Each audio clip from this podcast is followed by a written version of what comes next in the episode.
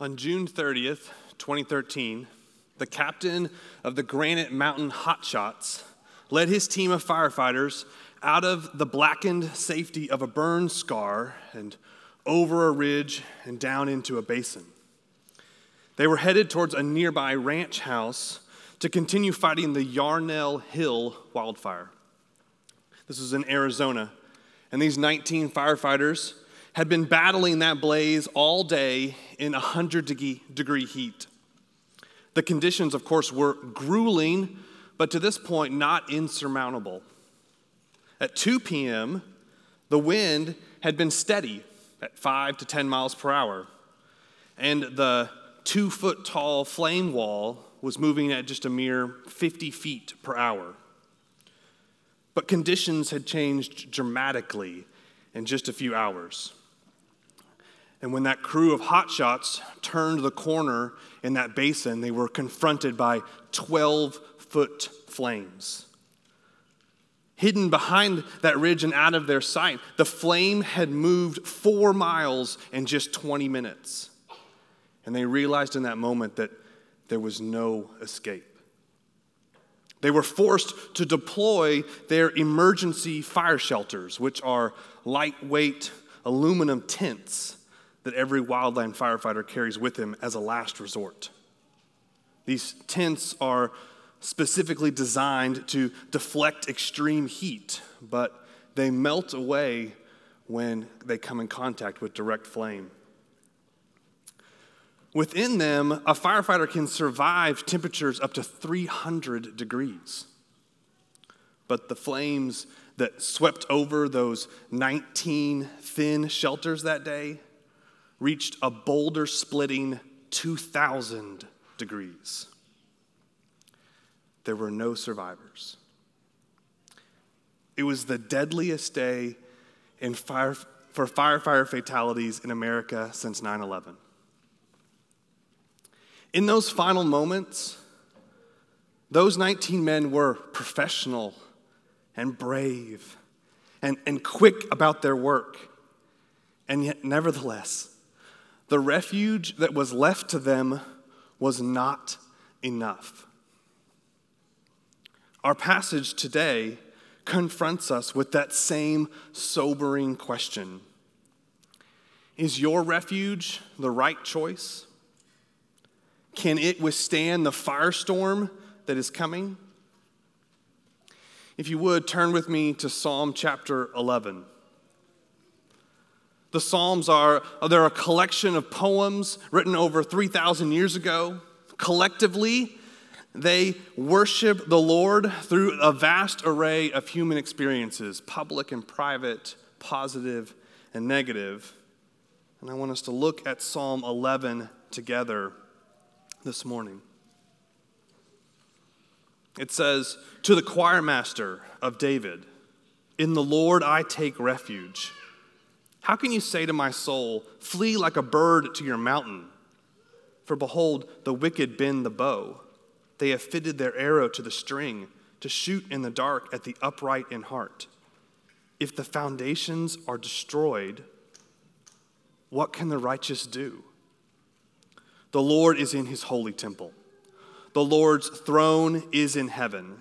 His eyes see, his eyelids test the children of man. The Lord tests the righteous, but his soul hates the wicked and the one who loves violence. Let him rain coals on the wicked, fire and sulfur, and a scorching wind shall be the portion of their cup. For the Lord is righteous. He loves righteous deeds. The upright shall behold his face. Now, it's not clear when King David wrote this particular psalm. But what is clear is that David is writing from a point of crisis in his life. So, whether he's being maybe pursued by Saul or later by Absalom, or, or he's reeling from the slaughter of the priest at Nob in 1 Samuel 22, whatever it might be, David is grappling with what to do next. Does he run or does he remain? Where, where does he turn To whom does he turn? I think we can all identify with these kind of circumstances. Maybe not always in the kind of existential way that David was forced to, although some of us this week have, have faced mortality and death. But, but even outside of that, we all still constantly are forced to ask ourselves in difficulty what do I do next? Do I run or remain? Where do I turn? To whom do I turn? These questions echo in our minds. In the midst of his crisis, David writes this psalm to remind us that in every difficulty, whether big or small, there will always be two elements. There's much more, but there are two he wants to remind us of today. The first is that there is a temptation to run to the wrong refuge. And the second is that there is testing that comes from the righteous ruler. Now, there are two stanzas in our psalm today, and I think those serve to give us those two reminders. And so they will serve as our, our points today. There will always be a temptation to run to the wrong refuge. And in every difficulty, there is testing that comes from the righteous ruler. So let's look at the temptation to run to the wrong refuge. Whatever the circumstances are that David is facing, he is also having to handle that with another voice in his ear. So in verse 1, we're introduced to the voice of the foolish counselor. This counselor attempts to direct David's next steps by commanding that David flee to the mountain like a bird. There's a lot of ambiguity uh, surrounding who this foolish counselor is, maybe what, what, what their motives might be, even whether or not they get everything wrong or whether some of the things they say might be right. So the foolish counselor could be like a, a, a nefarious actor someone who, who's bent on destroying David. The, the counsel that they give in verses 2 and 3 could be patently false. It's completely made up. It's a lie with the intent of destruction. It's possible that the foolish counselor is, is not that untrustworthy counselor, but he's a trusted insider. Maybe someone who's just completely misread the situation. And in, in this case, based off of their own fears or misinformation that they've received, the, the counsel they give to David is, is hyperbolic. They, they exaggerate. But in reality, there is no bowman in the, in, the, in, the, in the ambush. There is no foundations that are being destroyed. In this case, the trusted counselor might, might be trying to be honest. He might be trying to be helpful, but he's wrong. It could be that the voice here is not the voice of an individual. This voice could be standing in as kind of the, the choral of all of society who, who is bringing the weight of all of their opinions to bear on David's life. It might be that there really are wicked men ready and waiting to fill David's back with arrows. And it might be that the foundations of society have completely crumbled under their feet. Some translators will even close the quotation marks at the end of verse 1 instead of at the end of verse 3, implying that verses 2 and 3 are they're there to convey reality, not fiction. So, with all of those options in front of us, it's important to know that while all of those are legitimate ways to interpret what's going on here, the psalm is intentionally silent on the context clues we need to figure all of that out. And we find examples of all of those in Scripture.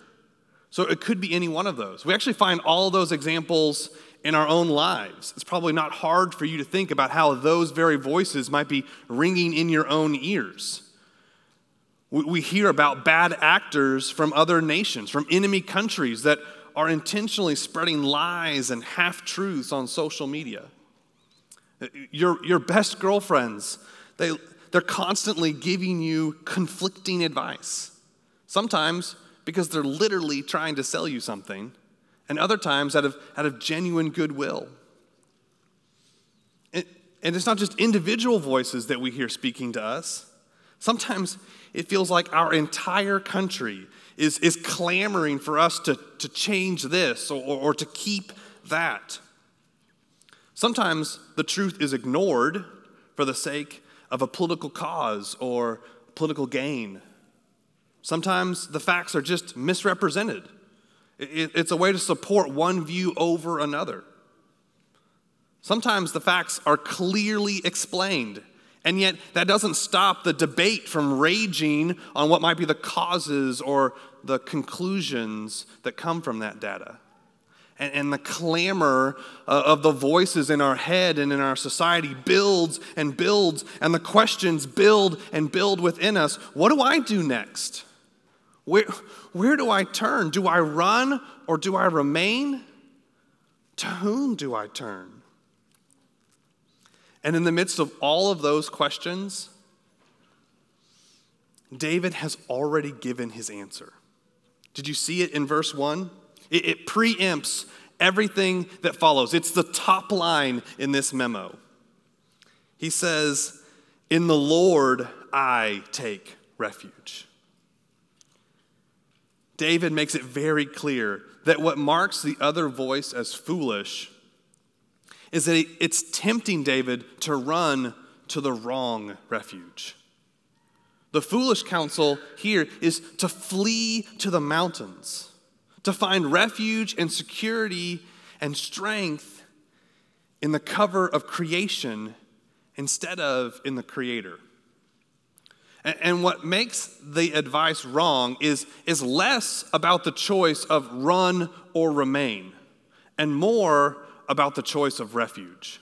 It's less about whether he should run or remain, it's more about his choice of refuge. We want to be careful here not to oversimplify this counsel down to whether or not David should run or remain, whether it's just about action. Maybe our, our, our rugged American individualism might lead us to interpret these verses as a mandate to always stand your ground, to always go down with the ship, to, never retreat. But, but that wouldn't be consistent with the way David, who wrote this psalm, lived out this psalm. So there certainly were times when David, in faithfulness to his refuge, the Lord, stood his ground. There will be times when you, in faithfulness to your refuge, the Lord, must stand your ground. When Goliath taunted the one true and living God, David remained and did not run. But there are other times when faithfulness to the Lord as his refuge meant David couldn't remain. For instance, if he was going to avoid having to kill the Lord's anointed Saul because his own danger and his own life was in jeopardy, well, then David had to skip town. David had to literally run to the mountains. That was what faithfulness dictated. So it's not about one action or the other, it's about the right refuge. Now, to be fair, David also at times is unfaithful. Right? At, at, times, David uh, runs when he should remain, he remains when he should have run. There are stories about how he, he ran to the Philistines when he should have remained in Israel, trusting the Lord. Or, or when David should have run to the battlefield instead of remaining in Jerusalem and sinning with Bathsheba. So, so while David maybe isn't the perfect model of how this is supposed to work out, we can look to his distant heir and grandson, Jesus Christ. So at times it works the same way. At times, faithfulness for Jesus meant remaining. He, he remained away from Bethany while his friend Lazarus was sick and dying. He remained in the garden at Gethsemane while others ran and he was arrested. He remained on the cross while he was reviled by men and, and bore the wrath of God for sins he didn't commit.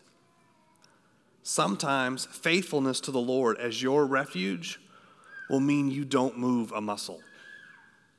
But at other times, faithfulness for our Savior meant moving on, following the Lord in faithfulness. He left one village where there were still people left to be healed, and he went to the next village where the gospel had not yet been proclaimed. He even commanded us to flee at times when appropriate. When Jesus taught his disciples about his second coming in Matthew 24, he specifically told them, Let those who are in Judea flee to the mountains when the signs of his return were clear. So, again, let's not oversimplify this and think that it's just about remaining versus running. It's about who is your refuge. As you remain or as you run, who are you trusting to protect you? Because faithfulness is not about a list of things we do or don't do. It's about believing and trusting that the Lord is the right refuge. So, how do we live that out? What, is, what does that look like? How do we live out this first idea that we're to avoid the temptation of running to the wrong refuge? Well, three quick thoughts and then we'll move on to stanza two. First, remain in Christ. If you're, if you're going to avoid being in the wrong refuge and find yourself in the right refuge, then remain in Christ. Jesus tells us in John 15, starting in verse 4, he says, Remain in me, and I in you. Just as a branch is unable to produce fruit by itself unless it remains on the vine, neither can you unless you remain in me. Skipping down to verse 7, he says, If you remain in me and my words remain in you, ask whatever you wish, and it will be done for you. So, John 15, verse 7, as Jesus is giving us instruction on what it looks like for you to practically remain in the right refuge, tells centers on the fact that we're going to be marked by the word and by prayer. So establish the habits of personal prayer and Bible reading. And then invest in the areas within our church that center on God's word and prayer. We're, we're starting a series next week in Mark. Pick up there, read that this week, pray through it for yourself, for your family, for our church. Come on Wednesday night. Join us in these spaces where we're growing in remaining individually and encouraging one another to remain corporately.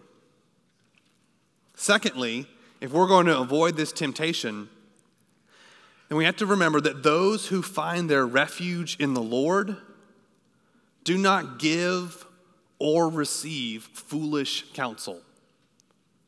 We don't want to be marked as the second voice. We want to be the one who, like David, cries, I take refuge in the Lord. And so, believer, do not be a fearmonger. Don't traffic in fear. Be careful that your media habits, whether that's social media or what you listen to on the radio or what you watch on television, make sure they aren't built around stoking fear. Maybe that's fear of the left or, or, fear of the right. Watch out that your feed isn't filled with uh, constant exclamations of, of shock and rage that the, the anti group that you are anti has done the thing that you are anti. Whether it's Antifa or an anti vaxxer or an anti masker or an anti whatever, make sure that everything you're seeing is not constantly reinforcing the fears that could be out there. We absolutely have to be mindful of what we are consuming and what we as Christians are producing, what we're sharing. Because here's the reality the world does not have the answers. The world does not have the answers, it only has the problems. It only has the problems. And so when we peddle their problems, we inadvertently promote their answers as well and we tell each other and ourselves and the watching world, flee to the mountains instead of run to the right refuge. don't listen to the voice of the foolish counselor, and please don't be the voice of the foolish counselor. And thirdly, if we're going to avoid this temptation, do not rest on temporary foundations or run to temporary mountains. That's here the fear that's expressed. We're told to flee to the mountains because the foundations are destroyed in verse 3. We want to be really careful that we're not resting on foundations that are easily destroyed or running to mountains that will ultimately be destroyed. Often our foundations and our mountains are related. I'll give you an example. So, if, if wearing this mask is a supreme comfort to you, a supreme source of comfort, then you may be seeking shelter in a temporary refuge. But also, if having to wear this mask causes your whole world to shimmy and shake and fall apart, then it's possible that you're building your life on a sandy foundation. Instead, with or without, on or off, find your refuge and your foundation in Christ.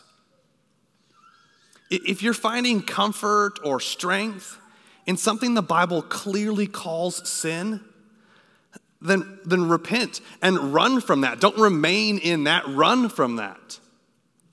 So, for instance, if, if pornography and self pleasure or, or drunkenness or favoritism in all of its forms or deceit or pride mark your life, be careful that you're not, you're building your life on one of these temporary foundations. Be careful that you don't run to them as your mountain of refuge. When things get hard, when the day is long, make sure that you're not running to them, but instead choose the righteous refuge instead.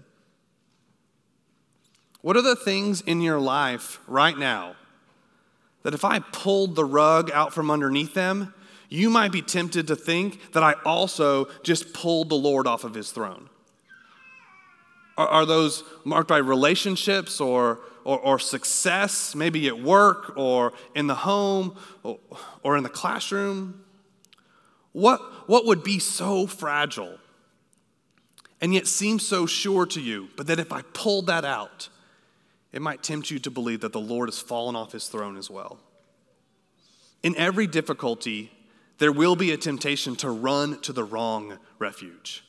Fight that temptation. Brothers and sisters, fight that temptation for yourself and for others, and instead choose the Lord as your only refuge. He is the right and righteous refuge. The second thing David wants to remind us of in the second stanza is that every difficulty, within every difficulty, there is testing that comes from the righteous ruler. Let's look at our passage again, starting in verse 4. The Lord is in his holy temple, the Lord's throne is in heaven. His eyes see, his eyelids test the children of man. The Lord tests the righteous, but his soul hates the wicked and the one who loves violence. Let him rain coals on the wicked fire and sulfur, and a scorching wind shall be the portion of their cup. For the Lord is righteous, he loves righteous deeds. The upright shall behold his face. The Lord is in his holy throne room. David needs us to remember this in the midst of whatever difficulty he's experiencing or you are experiencing, it doesn't change the fact that the Lord is in his throne room. He is far above all of the, the difficulties and the faulty foundations of this world. He is not shaken, he's not disturbed by them. In fact, in Psalm 75, verse 3, the Lord says, When the earth and all of its inhabitants shake, I'm the one who steadies its pillars. The language and imagery David uses here in Psalm 11 emphasize the kingship of the Lord. So the word translated in the ESV in verse 4 as temple could also mean palace, which seems appropriate because in this place is his throne. And there he sits on his throne, surveying all of his creation. So grateful that Brandon read for us from Revelation chapter 4 today about the mighty throne of God and the great one who sits upon it.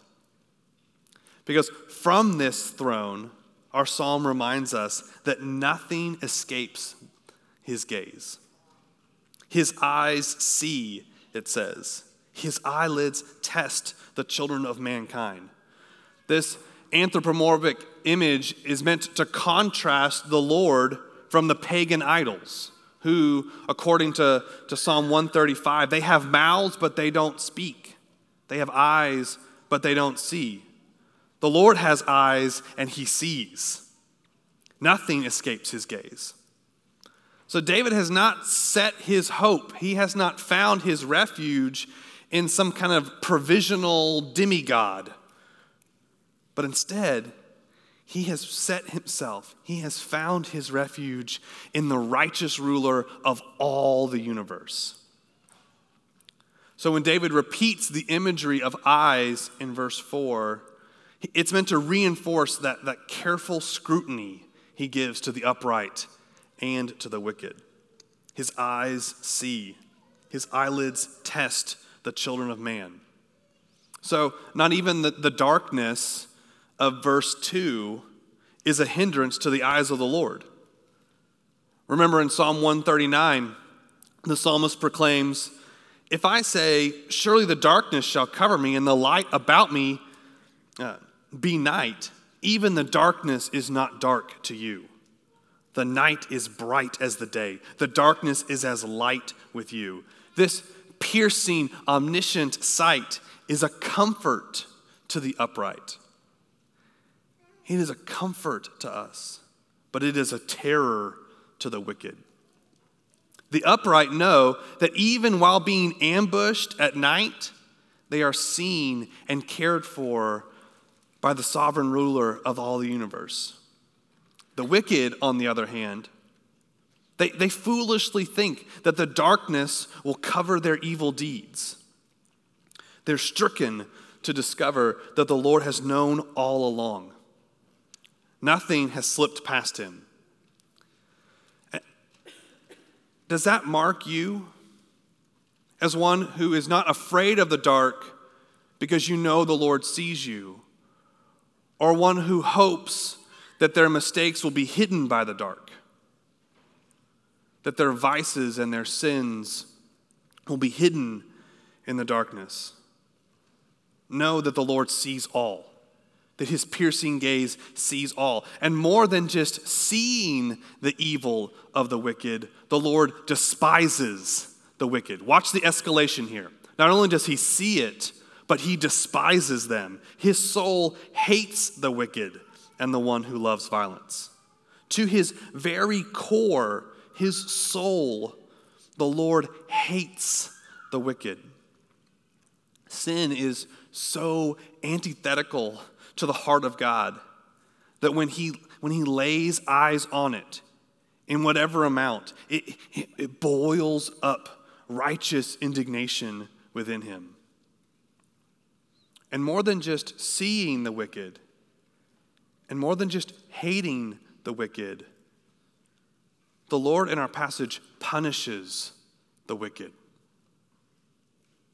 He does not impotently sit by and allow the wicked to prosper forever.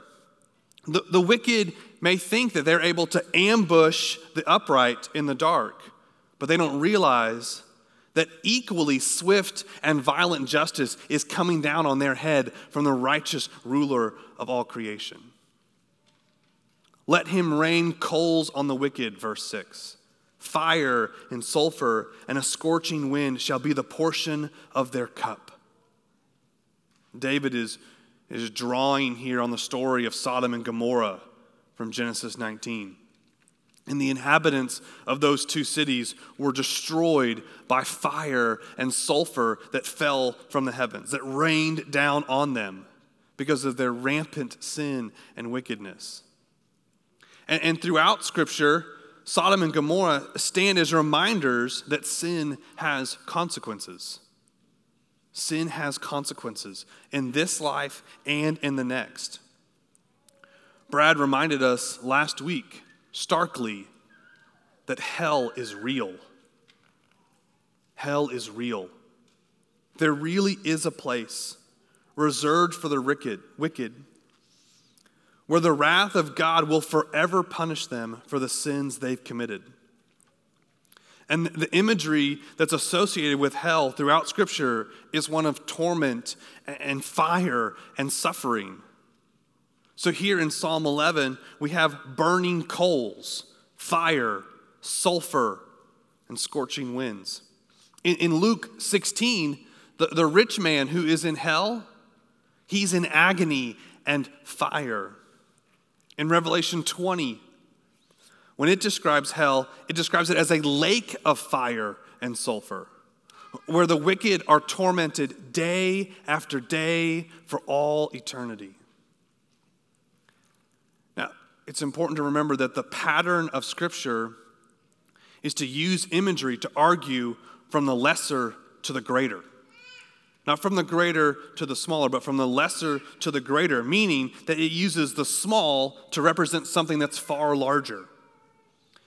And so, arguing from the lesser to the greater, we have to come to the sobering realization that damnation is more dreadful than it has ever been represented. The wrath of God is more dreadful than it has ever been represented. We balk against these images of fire and brimstone and sulfur and scorching wind. And it's not a product of our age, it's a product of our sin. We have always balked against the wrath of God. And yet we need to know, have the sobering realization that all of those images, as terrifying and as terrible as they may be, they are nothing compared to the reality of sin. That means when we see pictures and videos and read stories of the horror of the wildfires currently burning across the Pacific Northwest, we're, we're taking lives and, and property at will.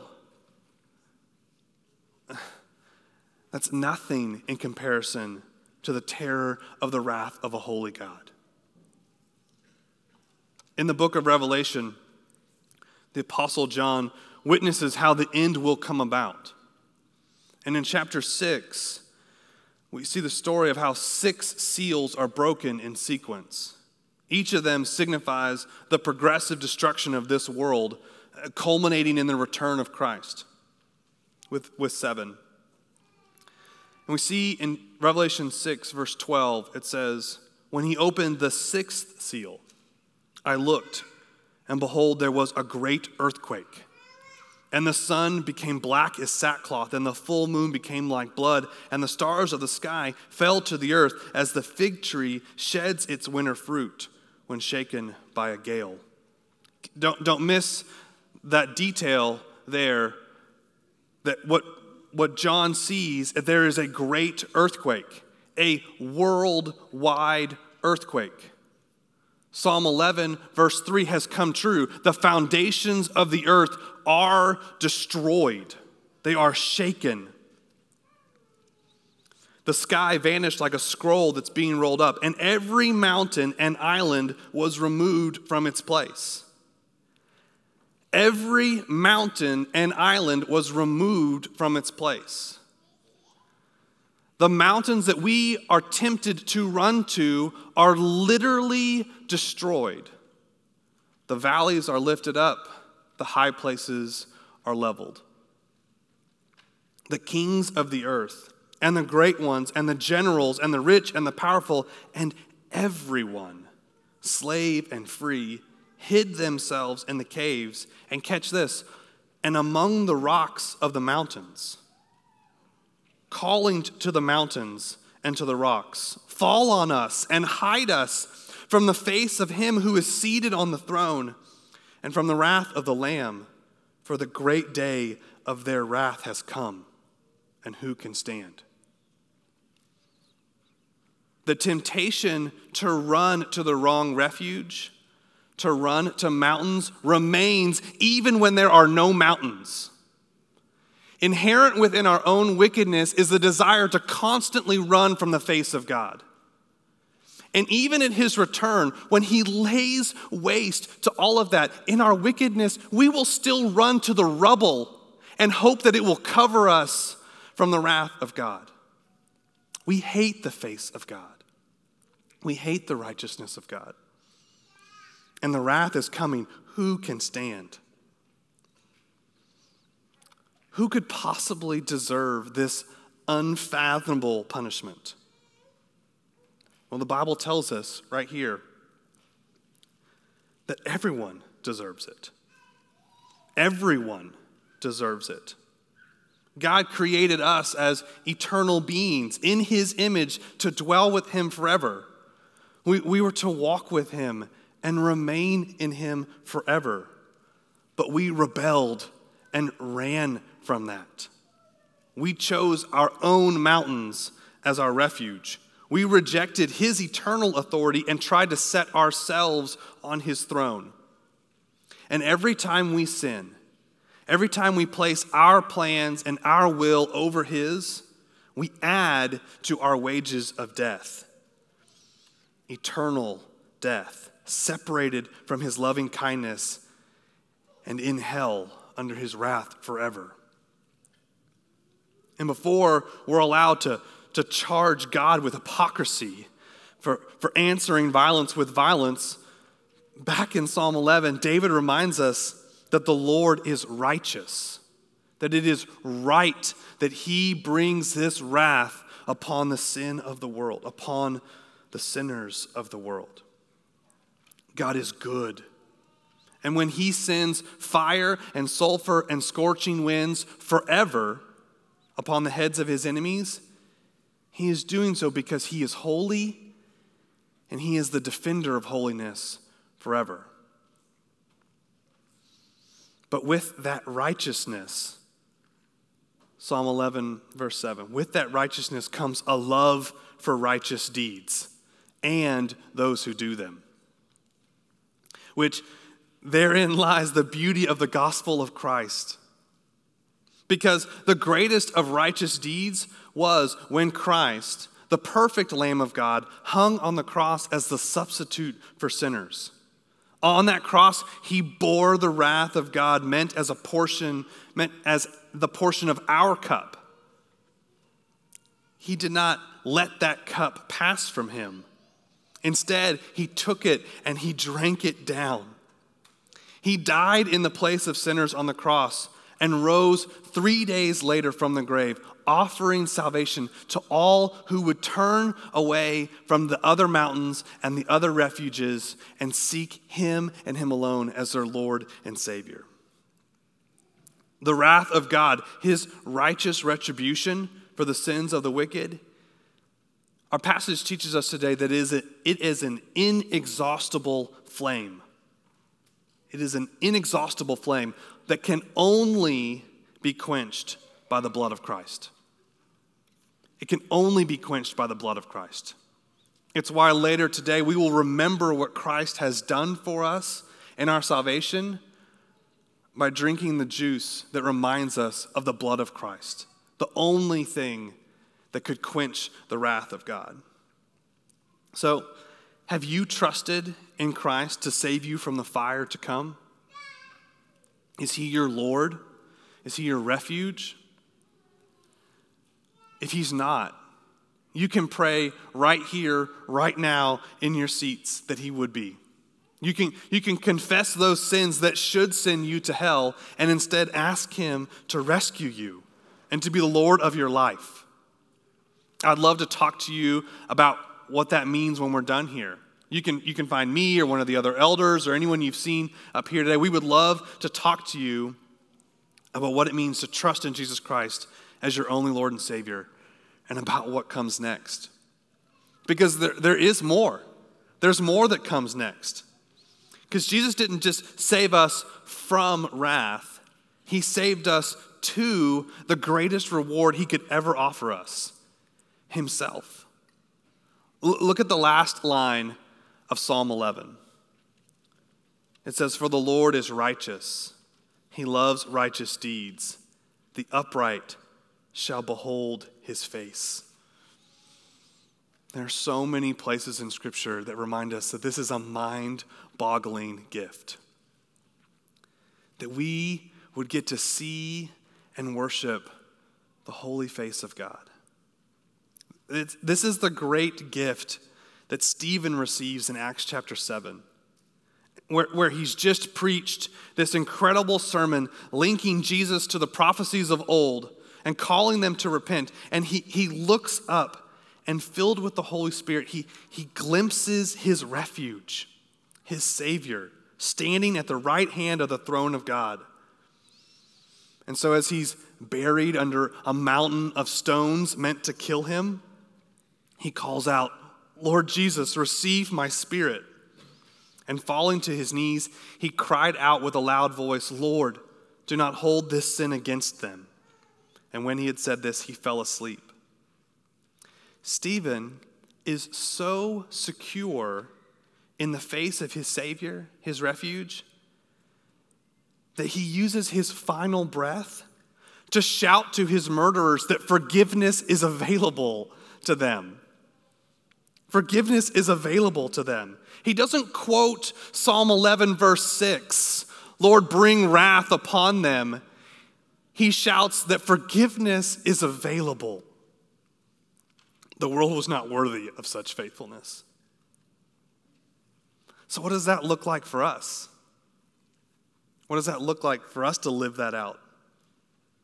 Two quick thoughts, and then we'll close. First, rejoice in this testing. Rejoice in this testing, the testing that comes from the righteous ruler. James 1, verses 2 and 4 says, Count it all joy, my brothers, when you meet trials of various kinds. For you know that the testing of your faith produces steadfastness. And let steadfastness have its full effect, that you may be perfect and complete, lacking in nothing. Find your hope even in the testing, because the testing is what proves in us that we are worthy to receive the great reward of the face of God. Not in our own strength, but as a gift that comes from Christ's righteousness. And finally, persuade others. Persuade others. 2 Corinthians 5, verse 11 says, Therefore, knowing the fear of the Lord, we persuade others. We persuade others.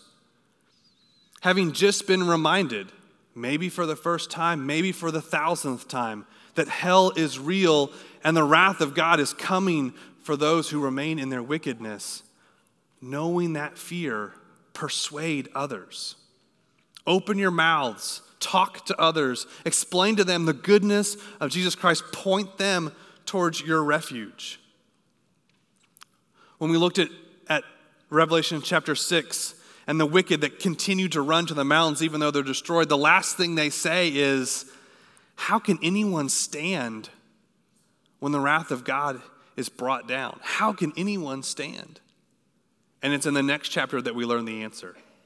In Revelation 7 9 and 10, it says, After this I looked, and behold, a great multitude that no one could number from every nation, from all tribes and peoples and languages, they were standing before the throne, before the throne and before the Lamb, clothed in white robes, picturing the righteousness that's been given to them in Christ, with palm branches in their hands. And what do they cry out? They cry with a loud voice Salvation belongs to our God who sits on the throne and to the Lamb.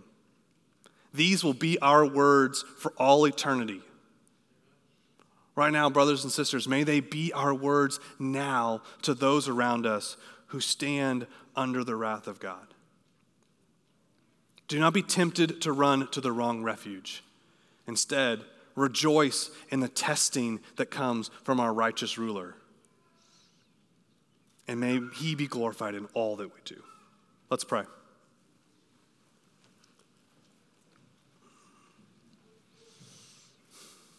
Salvation belongs to you, God. Salvation belongs to you who sits on the throne and to the Lamb. Lord, forgive us where we have run to the wrong refuges. Forgive us where we have chosen creation over our Creator. Forgive us where we have trafficked in fear. Lord, your wrath is terrifying to behold. Lord, we pray that we would not dismiss these truths, not neglect them, but stare full in the face of the righteous ruler. The righteous ruler who brings holy wrath on our sin, but who has laid that on your Son. Lord, pray that we would walk in the refuge and protection of your Son, and then we would constantly love to worship you in that and to declare that to others. May that mark us as, as individuals and as a church in all that we do. We pray these things and all things in the name of the one who sits on the throne and of the Lamb. In Jesus Christ's name we pray. Amen.